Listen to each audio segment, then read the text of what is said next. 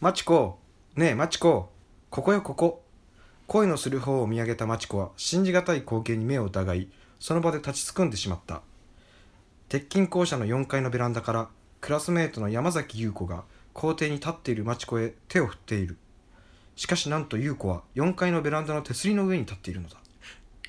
手すりの幅数センチしかないそこにそこを気軽に散歩でもするように歩いている何しているの歩いているのよ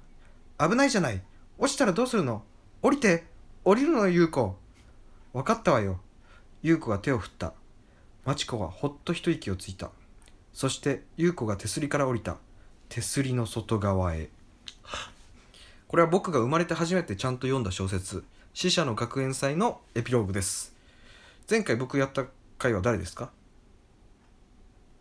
リーバーフェニックスそうリバーフェニックス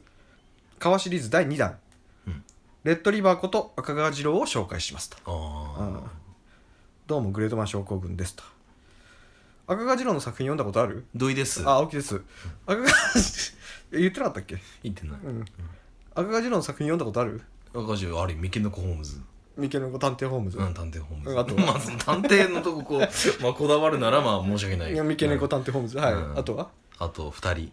2人はい、うんあとは1人あとは分かんない三毛猫ホームズ探偵ホームズうん探偵ホームズが一番メジャーだし、まあね赤川次郎っつったら赤川次郎といえば三毛猫だよね、うん三毛猫だね、うん間違いなくシャム猫でもなくうん、うんまあ、三毛猫だよね、うんうんあ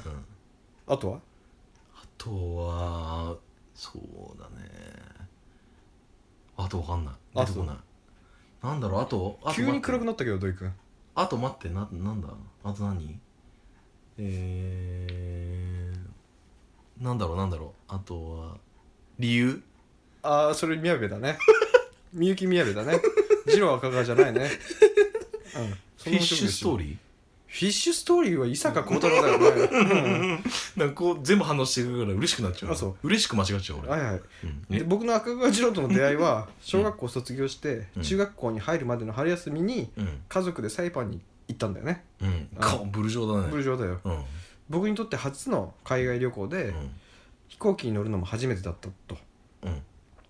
初めてだったんだって書いてあるからなんかそういうように読まなきゃいけない、うんでサイパンまでの所要時間がうん3時間半かかるんだけど、うん漫画だと30分で読めちゃうし3時間半なのサイパンって3時間半だよグアムぐらいと変わ本んな当いのグアムとそんな近いに変わんなねい近い近い近い一応アメリカアメリカアメリカあそうなんだへ国はアメリカえ、うん近いなサイパン近いよグアムよりグアムって何時間だっけグアム3時間あじゃあグアムにちょっとかかるかうん、でだからといって荷物にななるから漫画たくさん持っていけないじゃんうん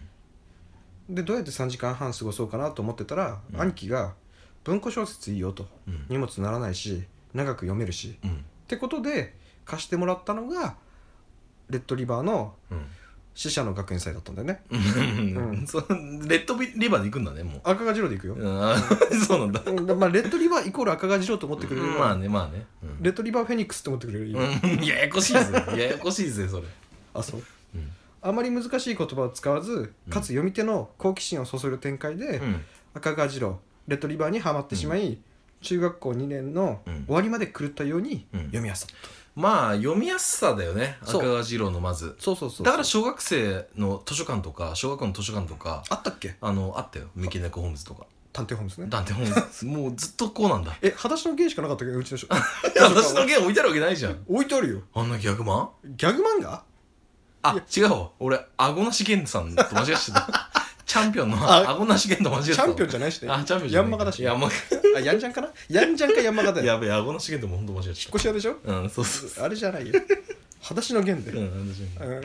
うんうちの図書館まうんあ小学校はもう裸足の弦しか図書館になかっ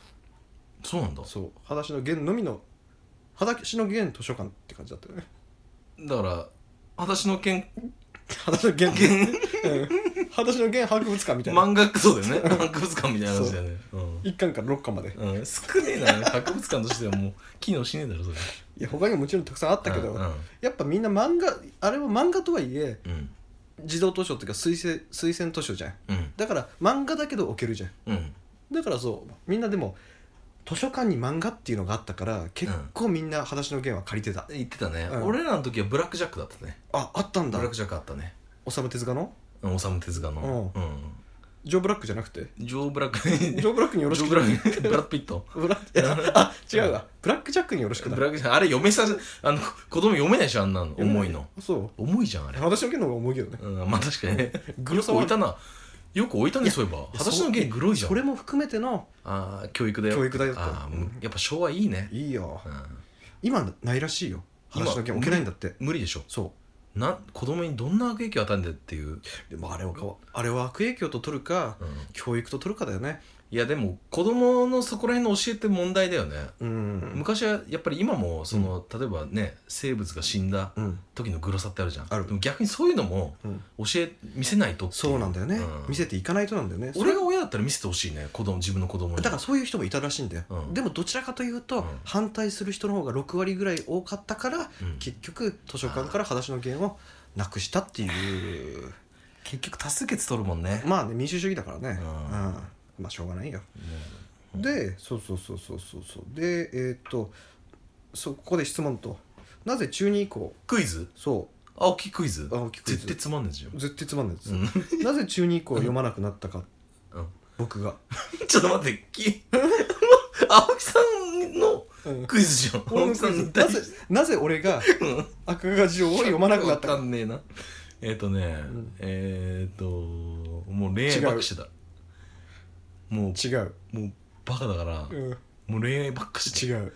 中学校の後半ねあ後半中あ違う中2の後半中2の終わあ青木さんが一番あれだね悶々とした時だりね高のいろ時いろはか反抗期真っ真反抗っ只中の時そうだね、ううんん親は泣かせた時だねそうそうそううんなぜだと思ううーんなんだ意外におう部活っ子だっああ逆にねた、うん、逆に逆にね、うん、なんでかっていうと、まあ、うん音楽と出会ってしまったからなんだよね、ああなるほどうん、で赤蛾次郎うんで本名1948年うん2月29日うん戦後だ戦後直後だそう肉の日だね、うんうん、福岡県うん福岡市うん出身、うん第4回でやったうんムツゴロウと出身地が一緒と、ああやっぱつながるねつながる偉人はねそうでで満満州州はで戦前か戦前えあ何違うえいやなん次行ってなんつった満州ムツゴロウでしょムツゴロウだよすごいわだからムツゴロウと赤川次郎はもしかしたらどっかでうん合ってたのかもしれないねすごいね合ってないけどね絶う対、んまあ合ってないけどでも対談したらさ、うん境遇が似てるから面白いだろうねいやそうだねうんすごいなじゃあリバーフェニックスともつなげうんムツゴロウともつなげたんだそういうことですね天才やん先生だ何が俺が青木さんがあそうだうね、んで満州で満州映画協会に勤務していた父親は戦後うん福岡県に引き引き上げうん東映東横映画、うん現在の東映、すげえうん、創設メンバーの一人だもうすごいじゃんすごいようん東映っつったらあれだよあの海がバサーってなるいやいやすごいようん今でもあんじゃんあるあるある、うん東映映画っつったらね、うん有名だよねう、んそれの創設メンバーか創設メンバーの一人で、あじゃあ名前載ってるかもしれない、ね、あ載ってるでしょうねすげえレッドリバーっつってねう、ん、うんそっちか福岡に生まれた赤川はうん1階が会社でうん2階が家という社宅で生活をするはで繁華街の真ん中にあってうん子供の遊ぶ場所がなかったので、い、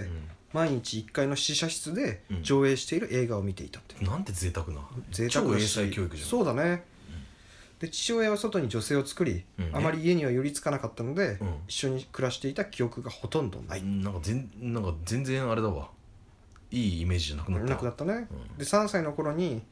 手塚治虫治虫手塚ねの漫画に影響を受け、うん小学生の時には漫画を描き始めるも挫折うん中学時代にシャーロック・ホームズの冒険に出会いうん3年生の時に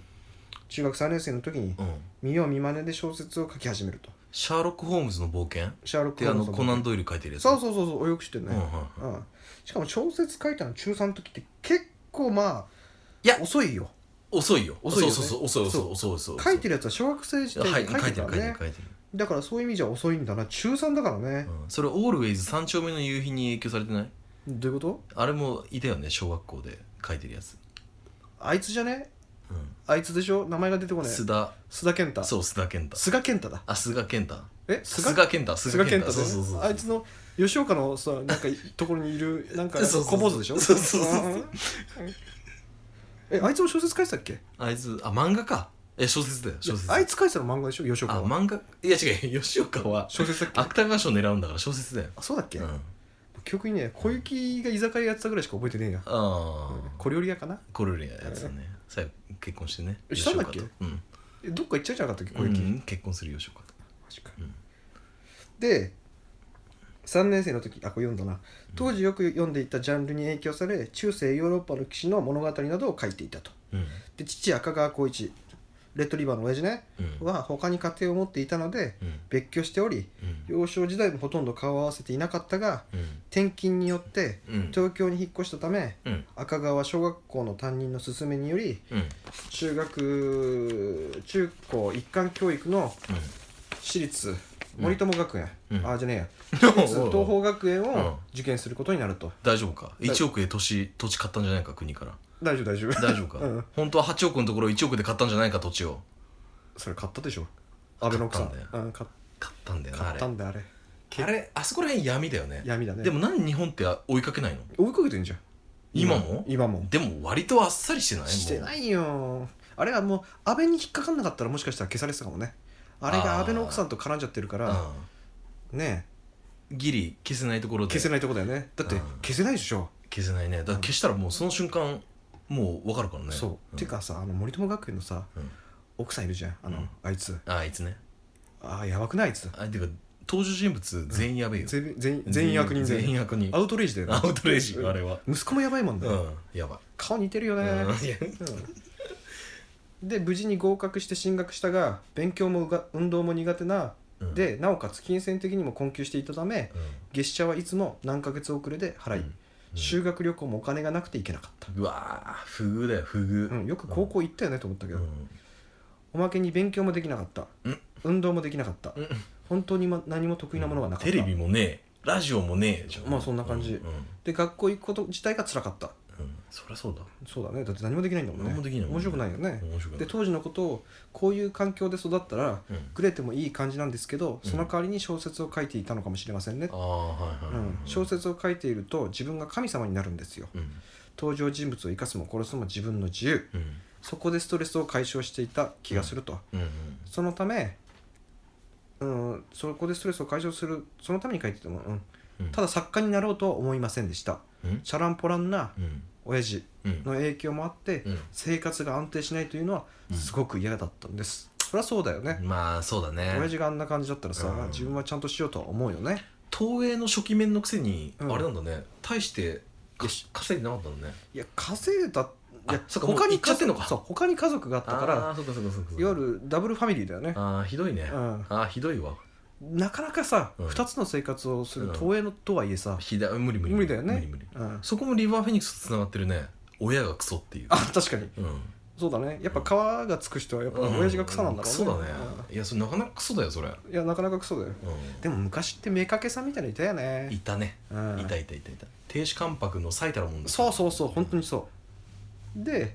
えー、と高校2年の時には父親が出向先の上司と喧嘩して退社都営を退社とうん収入源が完全に断たれてしまったた め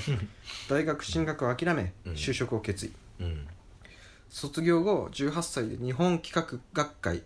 事務局編集課に就職し主に機械工学の雑誌に掲載すうるん、学術論文を構成する仕事に準じするとうん、構成ね構成、編集マンじゃなくてねそうそう構成ね、あくまでいるね構成員ねいるちょっと前だとあれか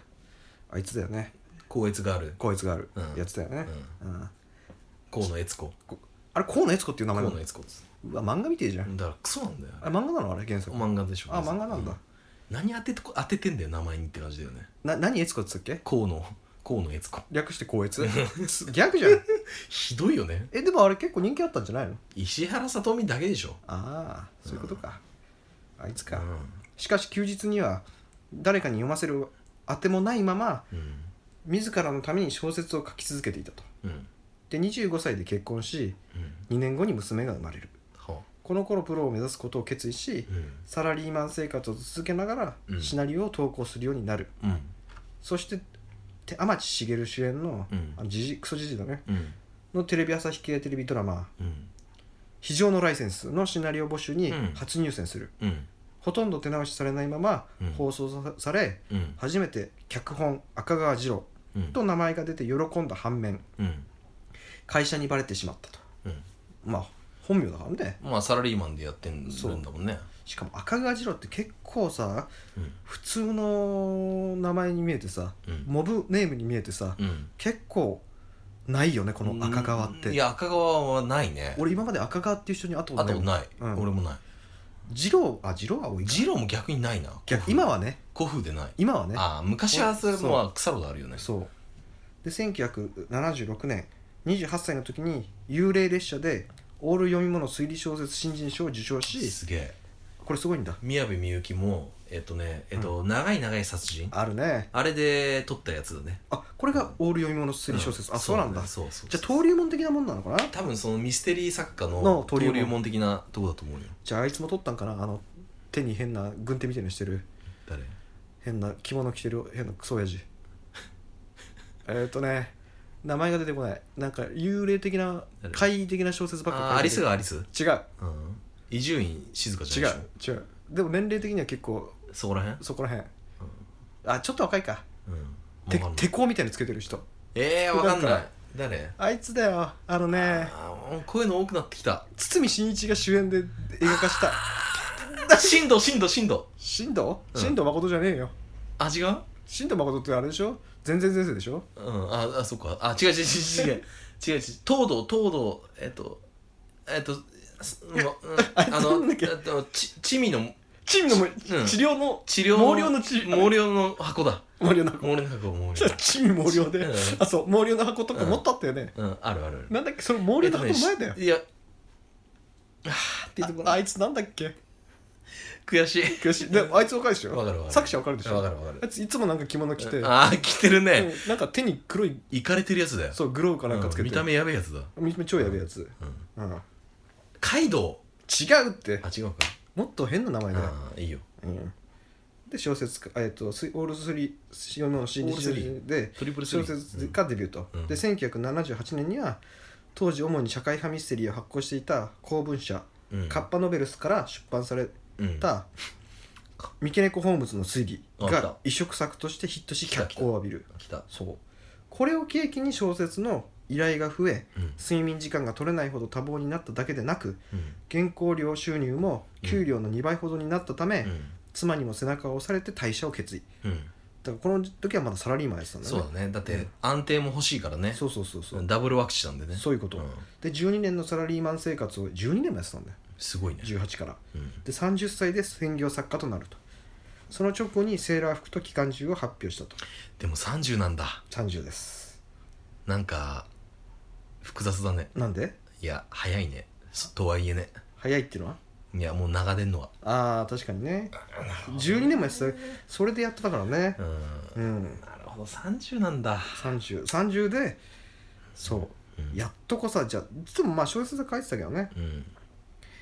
で1980年上司のいない月曜日が第18あ第83回直木賞候補となるとうんその後も三姉妹探偵し三姉妹探偵団シリーズや登場人物が読者とともに年齢を重ね約30年続く杉原さやかうん知ってる知ってる知ってシるリーズなどうん知ってたねうんさまざまな人気シリーズを生み出すと、うん難解な表現をあえて避けたうん優しい文章と軽妙な表現を得意とし、うん余人に真似ができないスタイルを構築しており、推理小説のほかホラーや小うん青春ものなどのうん作品のジャンルは多岐に及ぶと、赤川次郎のす俺物書きうん表現者で一番難しいのってんあの難しい言葉で補うってうん簡単じゃん逆にねうんうん表現するうん難しい言葉で補ううんあの多い言葉でだかうんらそれをあんなやっぱシンプルにうん落とし込むっていううん、一番難しい手法をこの人やってんじゃないかなってことそれは本当にそうだと思うよあの、うん難しい言葉で言っちゃえばそれで完結されちゃうじゃんそうなんだよねれをようん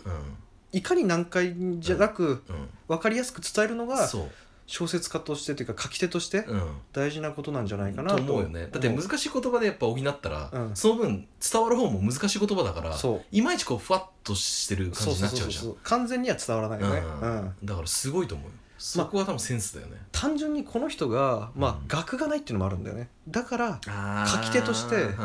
そういう文体になる確かにけ結果的にそれが読みやすくなるっていういいスパイラルになってるのかもしれない確かにな勉強できずにだもんねそで仕事も別に普通の編集会社のちっちゃい本の会社のう、うん構成だもんねそう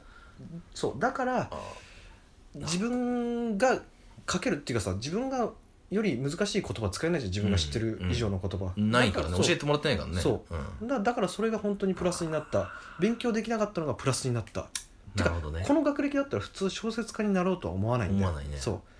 だそれが良かったんだろうね、うん本当に、まあ小説家っつったら、ね、みんな漏れなくねそ頭いいからねうそうで大学行ってるよねそうだね、うん伊坂伊坂とかもだそうってね高校時代行きたくなかったんだぜうん勉強もできないし運動もできないし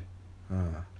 なるほどそうで多い時には年に20作以上執筆していたこともあり、うん2006年8月には作家生活30年を30年を迎え執筆作品は48作に達したうんその後も著作則は著著作則は増え続けうん2008年には500作うん2015年には580作を突破したうん著作の累計発行部数は2015年時点でうん3億3000万部、もうバカだよね、うんを超えておりうん2017年現在この発行部数を記録した日本人作家は赤川次郎しかいない、だってさうん、 1万枚売れ1万本売れたのすごいんだよすごい、本ってうん、そうだねやばくない3億だよ3000 3億3000って3億3000万部、あー累計ねまあ、累計にしてもすごいいよやねでも学校の小説にうもんちゃんと浸透してあったから、うん、やっぱそういったところもねまあね幅が広いよね幅幅がが広い広い郎はだからそううんまあまあとはいえそのヘビーに小説読んでる人は赤川次郎を見るかっつったらうん見ないかもしれないけどねああまあね、うんうんで1980年度は書き下ろしだけで20作うん文庫27冊合計47冊もののうん作品を手掛けこの年所得額8億6100万円で長者番付8位になったと所得額ってその納税額じゃなくてじゃあ所得あ所得か、納税8億だったらやべえなと思ってやばいねうん 所得ねうん所得、まあ所得でもやべえけどねやばいよ8億って8億やばいね1年間だからねうん、うん安倍よりもらってるよあ安倍は1年5億ぐらいだから、安倍ってあの4番巨人の4番の話、うん、元巨人の4番の話あーあーそううなんんで有名な作品をさっきも言ったけど赤川次郎の名が世に渡る知れ渡るきっかけとなった猫が主人公の三毛猫ホームズシリまあーズ、これでしょうん、このシリーズを始めるきっかけは愛猫の死だったとう、うん経済的に苦しかった時に癒された恩返しとして小説に登場させた多分だけどあれじゃない学生時代じゃないかなうんあの経済的に苦しかった時だから、うんうんうんでそれから原作は3姉妹なのにポッキー4姉妹というグリコから謎のタイアップを受けてうん「4姉妹物語」というタイトルで映画化されうん内容としては面白いものの公開直前に阪神大震災が起こりヒットしなかった三姉妹探偵シリーズ、うんうんうん、で NHK 木曜時代劇でドラマ化もされた「ミスター大根役者」ことうん滝沢秀明主演の うん「ネズミや江戸を走る」シリーズね、うん、確かにねそうあいつは大根だよね大根だね大根にようやく気づいてうん出なくなったね そうだねやっと自分が気づいたよね、うんやたら疲れてたけどねやたら疲れてたねうん今も大根大根じゃねえやうん江戸を走る2つってうん大根が走ってるけどねえま大根まだやってるやってんのやってるやってるはあ懲りないね懲りないあよあそうなんだそうでどどの層が見んのあれじゃなあいの大根だってもう38ぐらいだぜ多分だけど40過ぎのクソババアだよねあいまだに滝沢の栄光を引きずってるは狂ったクソババアが見いてるよ木曜の怪談視聴者とかそうそうそうそうあーはいはいあの三バカ三バカじゃなくてなんだっけ、はい階段トリオの階段トリオのねそうそうそうで玉置浩二の元ワイフうんね薬師丸ひろ子うとん伊勢谷友介のうん元うん彼女うん長澤まさ みあと全知識がえぐいいいそうよ、うん福岡を捨てたうん元アイドルうん橋本環奈がうん主演を務め「うん快感」というセリフで「うんあ快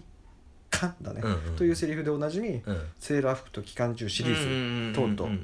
うんうんあとは単発で有名なのがさっき言った「死者の学園祭うん」ホリプロ女優うん三本柱の一人おう深田恭子主演でうん映画化とうんちなみにうんこのホリプロ女優三本柱、うん深田恭子とうんあと2本誰だと思うーんちょっと待ってねう、うん、顎綾瀬綾瀬はるかねそうあの綾瀬ねうんあ顎綾瀬うんそうか 石原石原そうか石原そうでデブ深田っていうねこの3 本肩パッド深田肩パッドうんうんうん水泳深 田とのこの3本が三本柱がこう女優をねあホリプロを支えてますからね、そうだねうん、うんちなみにこれ、うんそれに憑依達也が入るけどねだからそのうんあと男優部門 で、うん、4本柱んん2本柱かうんじゃあ3本柱ださあ面白いいけるいけるいける男でいける男でいけるホリプロだよもういいよ憑依松山 うん憑依松山うん蜷川ふ藤川藤うん 蜷川藤 あいつなんだっけ蜷川藤原蜷川藤原蜷川藤原うんあとあはと誰だえああと誰だっけなもう一人いた気がするんだよな誰誰誰誰誰あえ柴崎つばざきつばざきだあーオレンジデイオレンジデイズオオレレンンジデジデイイズズあーオレンジデイズあれオレンジデイズって誰か役 者なんかおなんか消えた役者が出てたけど 誰だっけあれなんかゲイの相棒なるみやアリボーなりみたいえーなあれはホリプロじゃないから、あまあねそうだねうん、とまあまあこのホリプロを支えてる、うんはいはうん、六本柱他にないよね六本柱だね六本柱いやいやいいんじゃんそう誰ドン和田あだあれは、ほら女優とうかん男優じゃないじゃん、あまあねまあねまあねそうそうそうそう、あもう一人いたわいるあいつだよ七本柱になっちゃうけどリバースに出てるわ戸田戸田じゃないババアの方馬場うんババア役リバースのババア役小池のおかお母さん役みたいなくっさあいつ名前なんだっけあの口が臭そうなおばさんくっさ出てこないあいつなんだっけ天地真理アマチマリじゃない なんでアマチマリなのえっと大地真央じゃなくて違うなんだっけ十勝花子だだからあんた違うねいやあれ誰だっけ誰だっけ左とんぺ左もうやめね、うん左は、うんはい、あとは単発で有名なのあさっき言ったわこれうんでいつか誰かが殺いつか誰かが殺されるうん晴れ時々殺人うん探偵物語うんこれらも映画化とうんその他多くの映作品が映画化うんドラマ化うん舞台化ゲーム化されているとうんすごいねゲーム化まで、あのサウンドノベルみたいなやつだうんうね、ん、で赤川次郎一番人気作でありうんヒット作でもあり本人も名刺代わりの作品であると述べているうん230万部を売り上げたうん2人うん知ってるでしょ、うんうん、これはこれも映画化とうんドラマ化2本しててうん僕はこの97年うんテレ朝でやっていたうん「沖縄めぐみうんお」一式さえバージョンの2人をタイムリーで見てたんだけおーど、懐かしいそううん話の内容で見てたよというよりもうん一式さえをうん性的な目線で うん弛緩していたんだよねそうだね、うんえもうナイスボディだっそうすたごいナイスバディだあれは綺麗だったよね本当うに、んあの本時当本当に綺麗だったそう結構ねあの海外的なねそうそうあのいそでうたちでねアグネス的なねそうそうそうそうそうそう長谷川純みたいなね、うんそうそうあそんな感じそんな感じだよね長谷川純風だよね、うんあちれょっと先駆け異国のね、うん風がちょっと匂うんだよそねうそうそうそうんわかるわかるそうそう目もいっちゃってるし、そううんうん、テリー伊藤みたいな目してるし、そんな石木さんもうん3年の間にうん10年の交通違反うん10件の交通違反うん2度の免停でうん芸能界から干されてしまう、ああまあそこそこまでやったら干されるわ干されるよね、うん10回はないわ3年で10件ってどんだけ路中してんだよ、いやもうだいぶ私生活いってるよ行ってるようね、んいってるいってるうん一時期の広末ぐらい行ってるよね、うんでその相方もいってっからねめぐみ、うん青木だね、 ういんや行ってるかあれはただいや旦那が行ってるだけでかなりいってたよあそううんなんか自伝出したんだよあ大きなめぐみ、うんなんか読んだけど不揃いのリンゴたちうん 違う違う違う読んだけど、うんまあ、じ俺自伝出すやつはうんそもそもないんだよありえないんだよゴーヒロミとか俺の中で郷ひろみとえか、まあゴーヒロミ出ダしたけどダディ、ダ ダディそうまあ、うんまあまうんああれいろいろあるよねまあそうだね、んで21世紀の現在ほとんどの小説がワープワープロやパソコンを用いて作品を執筆している中うん頑固なまでにうん原稿用紙への手書き絵を続けているとうん本人曰く手書きの方が早いとのことうんあまりにの多作に同時に複数の連載を抱えうん小説の登場人物一覧表を書書斎に貼り付けていた時期があったとうんで赤川次郎の初初期の作品を読むと父親が全然出てこないうん主人公の父は死んでいたりうん全く登場していなかったりするとうん赤川は自分の家庭に父がいなかったから、うん父親っていうものを家で何してるかが分からなかった、ああはいはいそうそうそうそこはネックだったんだそうなんだよもっと自分のただ父親うん最も自分の娘が大きくなってくると、うん自分が父親になるわけですから、うんだんだん小説にも登場してくるわけですよね、うんうんうんといいの検事パターンだねそう飯野健治パターン、そうっす、正解、うん第5回でやった、うん飯野健治と一緒で、うん取材や勉強で学ぶことのできない親とこのことの経験を、うん自らが親になることで、うん作品作りのマイナスファクターをなくしていると、うんなるほどまあそりゃそうだよねあんなチャランポランな父親だったらあれうんが普通と思ったら普通じゃないし、そうだねそうしたら分かんないから描けないよね書けないねうんイメージともいかないしねさすがにそうそう親そはうそうだよね、で赤川さんにとって本とはとの問いにやっぱり人生の基本じゃないですか、うん僕自身本から学んだことはすごくたくさんありますとうん本を読むことは予防注射を打つことのようなものうんあらん予防注射を打つようなものとうんあらかじめ小説の中でいろんな人生の挫折を疑似体験しておくうんそうすると実際の人生で壁にぶつかった時にうんその衝撃度が全然違うとうーん失恋するとこんなに辛いんだうんでも時間が経てば必ず乗り越えられるということが分かっていればうん必要以上に絶望しなくて済むんですよねとうん今振られると相手を刺し殺しちゃうとかっていううん短絡的な事件がたくさんあるでしょうん